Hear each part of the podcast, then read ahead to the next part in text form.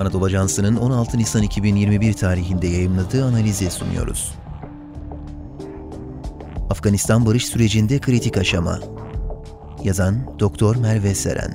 Seslendiren Halil İbrahim Ciğer. Afganistan'da barışın sağlanması maksadıyla Taliban örgütüyle Afgan hükümeti arasında barış görüşmeleri başlatılmasına yönelik ilk girişim Obama döneminde gündeme gelmiş, lakin 2011 ila 2013 yılları arasındaki girişim ve çabalardan herhangi bir sonuç alınamamıştı. 2013 Haziran'ında Katar'ın başkenti Doha'da yapılması planlanan görüşmelerse müzakerelerin yürütüleceği ofise Taliban'ın Afganistan İslam Emirliği tabelasını ve sözde bayrağını asması yüzünden Cumhurbaşkanı Hamid Karzai tarafından iptal edilmişti.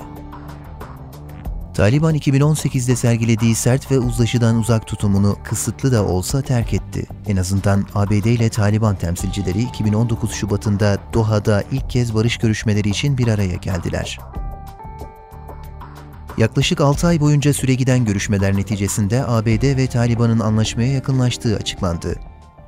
Oysa 2019 Ağustos'unda resmedilen olumlu hava kısa sürede dağıldı.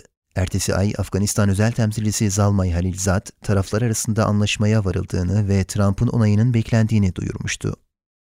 Kabil'de gerçekleşen terör saldırısında bir ABD askerinin ölmesi üzerine Trump antlaşmayı rafa kaldırdığını beyan etti. Ancak 2019 aralığında ABD ile Taliban arasındaki görüşmeler yeniden başladı. Böylece Halilzad'la Taliban yetkililer arasında gerçekleştirilen barış görüşmelerinde sona gelindiği düşüncesi giderek ağırlık kazandı. İlk defa Taliban'la barış müzakerelerinin bu kadar somutlaştığına tanıklık edildi. Doha'da devam eden barış görüşmelerinden herhangi bir somut sonuç çıkmamış durumda. Zira barışın ilk adımı ateşkes olmasına rağmen Taliban bir gün bile ateşkese uymadı. Bu zamana kadar Taliban 5000 civarında esirin serbest bırakılması için tuttururken bu sefer de 7000 esir daha serbest bırakılsın ve hatta ABD ülkeden tamamen çıksın ancak öyle barış görüşmeleri yaparım demekte. Halbuki salı verilen söz konusu esirlerin tekrar örgüte dönmemeleri gerekirken kısa süre içinde yeniden Taliban saflarına katılmaları ve tekrar yakalanmaları söz konusu oldu. Bu bağlamda Taliban'ın zaman kazanma stratejisini devreye koyduğu açıkça görülüyor. Taliban'ın istediği ve barıştan yana çıkardığı anlam Afganistan hükümetinin tamamen Taliban'a teslim edilmesi.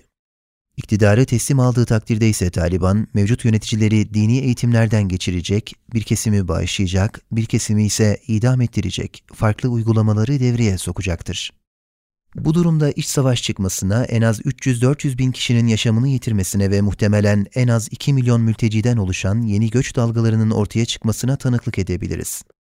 Sonuç olarak Moskova, Doha ve muhtemel İstanbul görüşmelerinin başarısız olması, Taliban'ın ülkedeki toprak kontrolünün yanı sıra siyasi üstünlüğü ele geçirmesine de yol açacak ve bu durumda ülkenin hali hazırda kırılgan yapısını derinleştirerek iç savaşa yol açacaktır.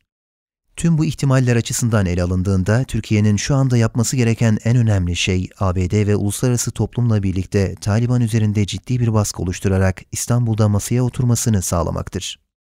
Türkiye bu görüşmelerin başarıya ulaşmayacağını düşünüyorsa bu sadece Türkiye'nin değil, Türkiye dostlarının ve Afganistan'ın da başarısızlığı olacaktır.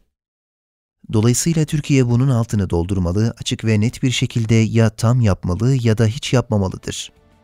Başarı için Türkiye'nin Taliban dahil tüm gruplarla görüşmesi ve ön hazırlıklar yapması elzem. Malum İstanbul toplantısı 9 günlük bir toplantı ve bütün sıkıntıları 9 günde çözümlemek imkansız.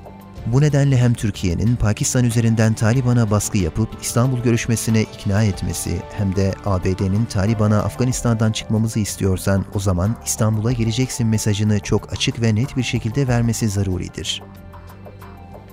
Nitekim Taliban üzerinde çok ağır bir uluslararası baskı olmadığı takdirde uzlaşmaya taraf olmayacağı, kısa sürede Afganistan'da birlikteliğin sağlanamaması durumundaysa ülkede iç savaşın başlama ihtimalinin kuvvetle muhtemel olduğu göz önünde bulundurulmalıdır.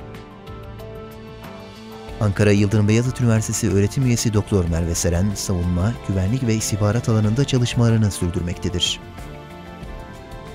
Spotify, SoundCloud ve diğer mecralardaki podcastlerimizi dinlediğiniz için minnettarız. Lütfen abone olmayı unutmayın.